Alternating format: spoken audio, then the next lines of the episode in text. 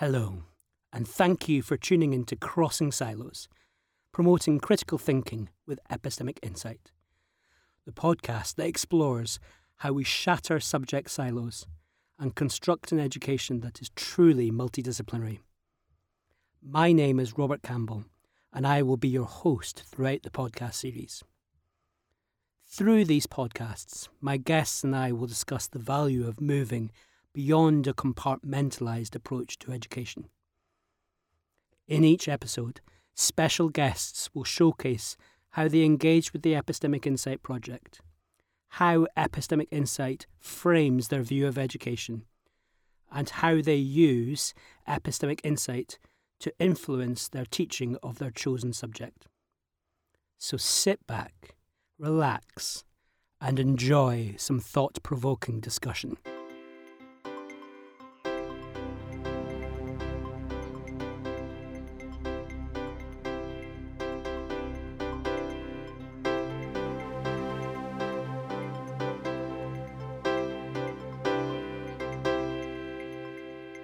Today, we are privileged to be joined by a dear friend and colleague, Dr. Jane Essex from the University of Strathclyde. So, Jane, why don't you start by introducing yourself? Thank you, Rob. I'm Jane Essex. As Rob said, I moved to the University of Strathclyde five years ago. Um, I was a chemistry teacher in various schools in various parts of England for 16 years, and then I moved into initial teacher education. Um, I'm a chemist through and through, a fellow of the Royal Society of Chemistry. If you broke me in the middle, you'd just find the word chemistry running through me. But I do work in all sorts of areas of STEM because it suits the learners I work with. I've worked in two initial teacher education jobs in England and now happily working with initial um, chemistry teachers in Scotland. Perfect. Thanks so much. So, um, I know that a particular area of interest of yours is um, special educational needs and, and inclusive teaching, including those learners who um, may require an, an adapted approach to learning science. So perhaps you could talk me through how that interest grew, how that how that developed in you. Yeah, well, I it's quite hard for me to remember a time when it wasn't of interest because I have a very brain damaged younger sister who's just under four years younger than me. So I think I grew up around people who were neurodivergent. Um, some of them, like my sister, had what in England would be called um, profound and multiple learning difficulties. But I think I just got very interested in how people respond to difference more generally. And um, as a family, we fought for places uh, for children like my sister to be educated.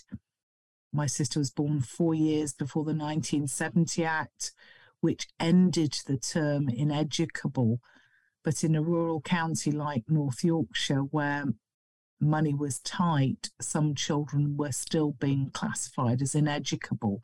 But we knew from observing my sister day to day that what was called ineducable meant not responsive to the usual educational experiences. Um, when I trained as a teacher and I trained as chemist because my degree was largely analytical chemistry. My very first day's observation in school prior to doing the PGCE, I was lucky to see a, a very experienced teacher working with, excuse me, a group of learners who would have been called in those days low attaining or less able and I was really struck by quite how well that teacher got them to engage with scientific ideas by really rooting the science in their everyday experiences. And it sort of set me off on a conceptual down a conceptual wormhole about is science always as elitist as it's often portrayed? Does it need to be? How can we mediate that? Is there any benefit to these kids of doing science? Or is this just a teacher making his life bearable because they are expected to teach all children science? And that's just been a kind of career long quest, really, looking at how diverse learners could find a niche within the science education habitat that we are all working in and on all the time. Perfect, thank you. And so, um, one of the products that has come out of that lifelong journey is a book. Um, so, you've got a, an upcoming publication which is called Inclusive and Accessible Secondary Science how to teach science effectively to students with additional or special needs. So um, perhaps you could summarize kind of what to expect from that book. Yeah, um, it's divided into five, oh, six sections. And because I've done lots of teaching of students about structures of essays, I do have an introduction. Um, I then spend quite a lot of words I look at what barriers are embedded in the normal ways of teaching science because I think I don't want to scare anybody from working with children who are neurodiverse or low attaining. But I do want them to think through all the things that we, as successful products of our education, assume that other people can do as well as we can. Section um, three is a hu- huge section. So, section two looks at both barriers and practical strategies for overcoming barriers. Section three, oh, sorry, section three is on how to assess inclusively, because not only is the curriculum not terribly inclusive often, but assessment is very intentionally non inclusive. And if we want to assess learning by diverse learners, we have to look again at how we recognize success, what we term success. Section four is on lots and lots of outline schemes of work pitched at sort of lower secondary level. And in that, I exemplify how the approaches and strategies I've talked about in section two and three can be put into action in topics that you would recognize. So, electricity, um, earth and space, materials, um, living things, and how you can operationalize the principles that I've formulated over a long time of teaching, reflecting, often get it wrong, let, let me be honest and say. I've learnt the hard way in many, many cases. And then there's a nice conclusion because I know a good essay should have a conclusion.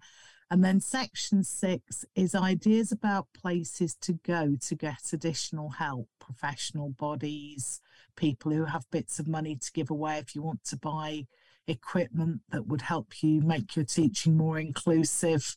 Not so much medicalized equipment, but you know, a school that Robert and I've been, Robert and I've been working with have bought um, tabards with all the body organs on so that children can actually see how what's inside them looks. So, those sorts of extra things that people need money for and don't have budget for in school, there are places to go for those. So, that's what's in the book, Rob. Perfect. Uh, you've whetted the appetite um, beautifully. Um, so, perhaps you could talk through. You've had this. You've had this clear and I think you articulated almost lifelong passion for inclusive practice. Um, you know, having some very personal experience of having to work with that from a very young age. Um, perhaps you could talk through the role that epistemic insight plays within that and um, how you've used EI in some of your teaching or some of your thought processes um, as you support the training teachers that you work with. Yes, I I think that the school curriculum creates a lot of very arbit- sort of quite arbitrary divisions. And I'm not saying that science is the same as religious education or PE, but I think that they that the different approaches that each discipline brings to generating knowledge, analyzing data, understanding the world fundamentally, they can each contribute a different element to understanding real world complicated problems. And I think one of the common barriers to children who are neurodiverse is that they don't perceive these barriers in the same way.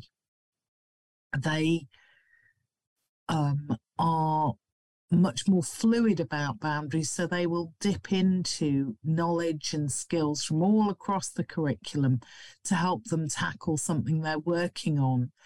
And I think for me, what the epistemic insight does is it says real life doesn't sit in silos.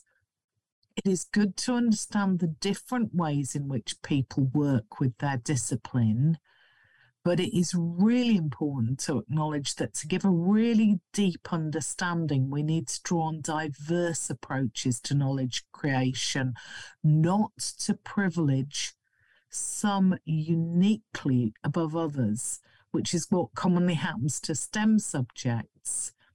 Um, Jonathan Osborne talks about science sits at the high curriculum table. I'm a scientist. I'm not going to say it's unimportant. I'm just not convinced that it's less important than religious education or PE. We all have our role to play. It's nice to acknowledge the different roles that we can all play in um, in creating understanding of the world about us and that's what I get my student teachers to look at. So um, I run a course with undergraduate primary teachers where, for instance, we look at the story of um, the three little wolves and the big bad pig. And we look at different accounts of how do you understand houses? Why don't we make houses out of flowers? Could you make a house out of flowers? Who might make a house out of flowers? When? Um, so it's just given us a different way of unpacking approaches to teaching. And in some ways, I think of stop it, stopping the science being so sort of silo-wise that that the student teachers feel they can't teach it alongside other things. Many of them say, Well, I've never thought of using a story to introduce a science topic. But why not? Life is full of stories. We like stories. You're listening to this podcast because you want an interesting story, I imagine. So I think epistemic insight's been very empowering in that way. Perfect. Thank you so much. It's really interesting hearing your experience with neurodiverse learners and hearing how actually they don't compartmentalize the curriculum um, in the same way as um, we do potentially as, as teachers, uh, and how you therefore support them use their distinctive lenses to construct their own understanding. And, and so I'm wondering uh, the extent to which you support um, your neurodiverse learners or teachers working with neurodiverse learners appreciate the distinctiveness of each discipline or appreciate you know kind of that old analogy right now we're going from our re lesson we're taking our re hat and gloves off we're walking down the corridor and going into a science lesson and we're putting our science hat on and i'm wondering that um, understanding of the distinctiveness between those disciplines how much you talk about that when you're working with neurodiverse learners? Well, I certainly have done. Um, I, and I think I've worked with colleagues, for instance, a professional storyteller, and their approach to, we were looking at sustainability in the environment, their approach to it is hugely different. They almost draw on folk memory. Um, and there is, yes, I have been very explicit about we're now going to do science and technology, and we're going to be looking at how do we know what we know about the environment? How can technology help us to make a better environment? I think my my sort of point of view, and I understand if you're a, a theoretical physicist, you won't agree, but I think for the learners I work with, what's key about science is that it uses evidence, and what's um, key about technology is that it looks at practical ways of dealing with um, issues, problems, design improvement things. So they're both, I would say, quite embodied subjects. So they're things to touch and smell and try and push harder and see if it changes.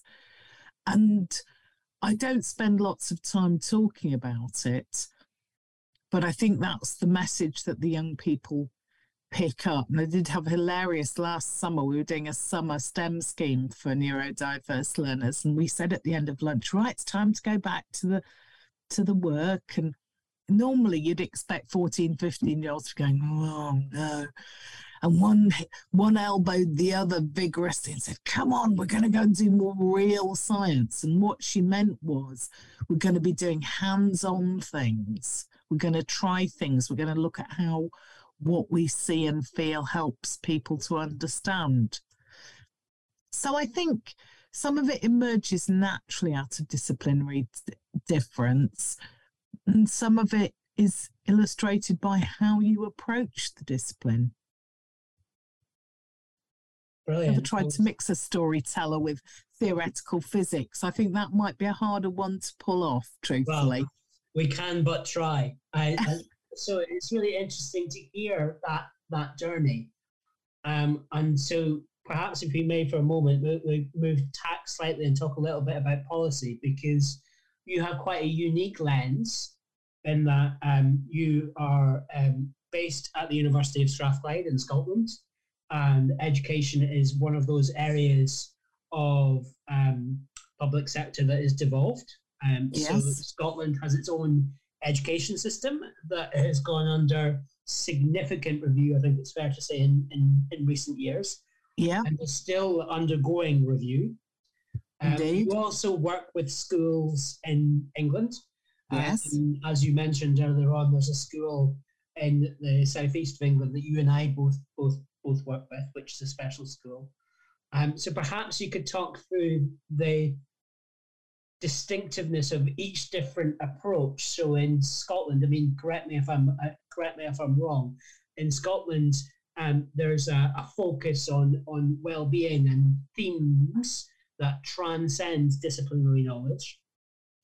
Whereas in England, as um, Dr. Alex Sinclair in the last podcast was talking about, there's an Ofsted, real Ofsted focus on detailed disciplinary knowledge. So, how does your um, approach vary in those two spaces that you're working, both Scotland and England? Um, not as much as I'd like it to, truthfully, because there's an increasing trend for lower secondary to be used as the preparation for upper secondary and formal assessments in Scotland. Nevertheless, the first two years in Scotland are still um, usually curriculum for excellence, which is a a less prescriptive curriculum and it does pay greater attention to skills development, well-being, citizenship outcomes, those sorts of things. But I do worry that we may be put under pressure to deliver exam results, and that may start to change that lower secondary experience. But I, think one of the disti- one of the things that I pick up in Scotland is actually not simply about the science curriculum, though I very much like the curriculum for excellence and the way it lets teachers plot routes through learning outcomes according to topics that are relevant to their learners or their own interests or whatever. But I think the other thing that's very different in Scotland is the outlook on inclusion. I feel that that we benefit from a fairly strong and explicit commitment to achieving the ideal of present participating and achieving um, in whatever way. And there is, you know, a very, very sincere assumption of mainstreaming. Um, and I think England has a longer tradition of separating out different people, pe- different learners, different people, and that that leaves a legacy where people, when a child is different, the temptation to say, oh, well, should they be in with the others? There's a kind of folk memory around that. Whereas I think we in Scotland are not possibly as keen to remove children who are diverse. I think that assumption of mainstream education is fairly deeply rooted. That does present challenges, of course, for a mainstream curriculum for, for a diverse learner. And that's the the intersection that I'm hoping my little book will make some contribution towards. Um, but I think there are, it is a very distinctive educational landscape, and it's you know, I had to spend my first six months madly learning to translate in my head from one policy to another policy landscape. But uh, I think I've made it now. I'm laughing in the background because um, as I continue to work with you as a colleague who's now based in Scotland, I think I went through that journey about a year ago to six months ago when I'm trying to articulate uh, the distinctiveness of the curriculum for excellence and and um, the advantages that or differences that they might have over the the, the English curriculum. Um, so yeah, I, I empathize very very very much. Um, so it's interesting that you're saying that actually um, the Scottish system is potentially more inclusive of neurodiverse learners than perhaps the English curriculum is. Do you think there's a link there between that inclusivity and a, a drive for interdisciplinary themes within the curriculum for excellence, or do you think it's merely coincidental? I think that there is um, a different understanding of the role of learning and education in Scotland, that it's valued as a sort of community resource, and that puts a certain brake on the ideals of very specialist knowledge development at the expense of other learners. Um, I think there is a a national commitment to education that colleges, for instance, further education colleges, which are important bridges for social mobility, are better funded in Scotland than in England. I picked that up having done some work in further education colleges. Um, I think the government's commitment to pay tuition fees for Scottish students attending Scottish universities in lots of ways, education is understood to be very important, but not an elite commodity available only to the most academic. And I think that may be a difference. Um, not sure if that answers the question really, Rob, but I think interdisciplinarity is part of that because if knowledge and education are a community resource, the community includes people with different expertise and interests.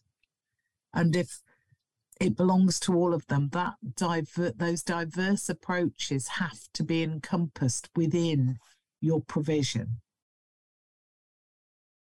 Oh, so so beautifully put. I'm frantically in the background, and you uh, construct a real um, driver and enthusiasm for a model of the purpose of education in and of itself.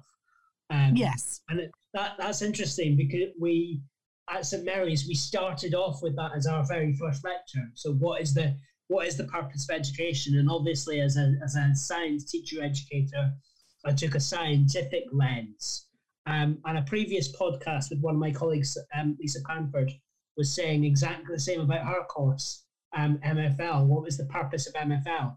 And she was saying actually her reflections of beginning to work in an epistemically insightful way was that actually she was being quite defensive and feeling that you know she was having to defend the position of MFL. It was a bit like the um, conversation that you were having earlier on with um, Jonathan Osborne saying that well science is at the top table and there are these other tables you know as if we're at the marriage that the, the, the children can go and eat the dinner at and it doesn't matter if they spill the macaroni cheese down their backs because nobody's looking at them. All the photographs are being taken at the top table with the important subjects.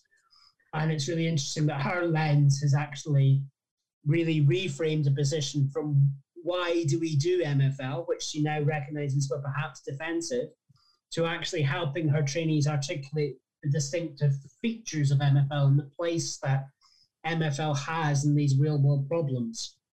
Uh, so she was talking about modern languages actually developing an understanding of cultural diversity and, and the place that we have as an individual and the power dynamics that are placed on certain languages being in the curriculum and certain languages being excluded, for example. Uh, you see, I would really... say as a scientist, Rob, that lang- that when you teach science, you don't just teach concepts, you teach a foreign language, and that we should approach linguistic aspects of science more modern linguists do. And I would also say that I have used bilingualism to teach learners who are low attainers or low ability, as I hate to hear them called. If you think they lack ability, my comment is you haven't yet asked them to do the thing they're good at, but they are good at something. You need to find out what.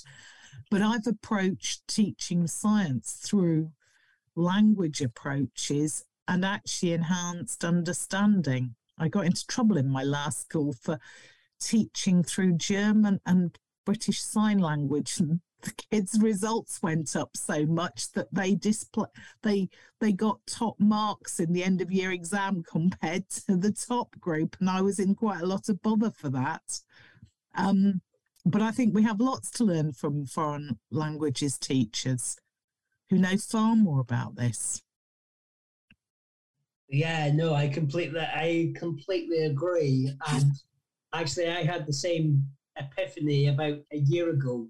Uh, so well into my journey with epistemic insight, when I recognised that actually, if I wrote the letters capital N, small a, capital C, small L, that had a level of understanding about bonding, about ions, yeah. about how ions interact.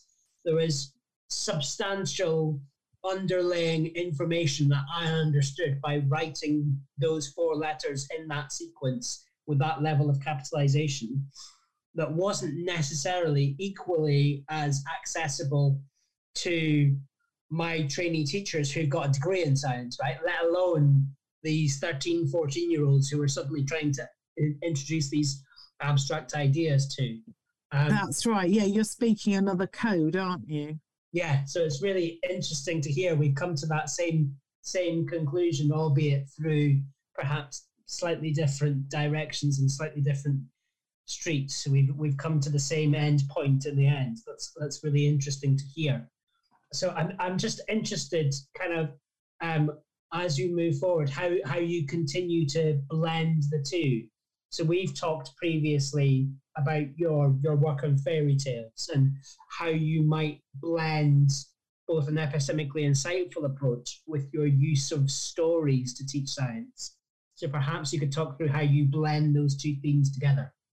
Yeah, how I would approach um, a, a situation in a way that let me pull out the science, which is sort of my, where I'm comfortable and what I'm paid to do, but also to acknowledge the different disciplines that impact on a situation, be that, I don't know, stories about creation of the earth or um, choosing materials for a purpose, is I would deliberately present the full and complicated situation first and then encourage my student teachers to think about the different disciplines, the different factors that contribute to the situation. Um, so, for instance, talking about creation stories, talking about the fact that where the earth came from, how the earth came to be as the earth is, is one of those fundamental sort of questions that humans have been asking as long as there have been humans with the communication skills to wonder it. Um, and that the different stories have changed as people's experiences have changed. In some cases, different religion, religious traditions have grown up that have encouraged different discussions. Maybe people have migrated and seen different things about the earth. And scientists have discovered new evidence about the earth. And asking them to consider who who could use these different explanations for why the, the creation stories differ so much and how they might gather evidence in their discipline to understand the changes and diversities in creation stories. So, the one thing I don't do is say science has the answer. I say science has an answer that it answers its answer is derived from its approach to knowledge creation but it doesn't have the only answer and and also the the question that it asks so or, or it's being science obviously. So that beautifully articulates this idea that uh, one of our mutual colleagues professor Berry Billingsley articulates that you can take a question you know one example being why did the titanic sink? And depending on the lens that you apply, if you apply a scientific or a historical lens, you may come up with completely different but equally valid answers because they've used distinctive norms of thought and distinctive evidence bases. Uh, and that is a beautiful model of uh, your own development and epistemic insightfulness. So, Jane, that sounds like a beautiful place to end. Thank you so much for your time. Um, Thank you so much for giving me the opportunity to speak to you this afternoon, Rob. Brilliant. And dear listeners, until next time, I will say bye bye for now. Bye bye.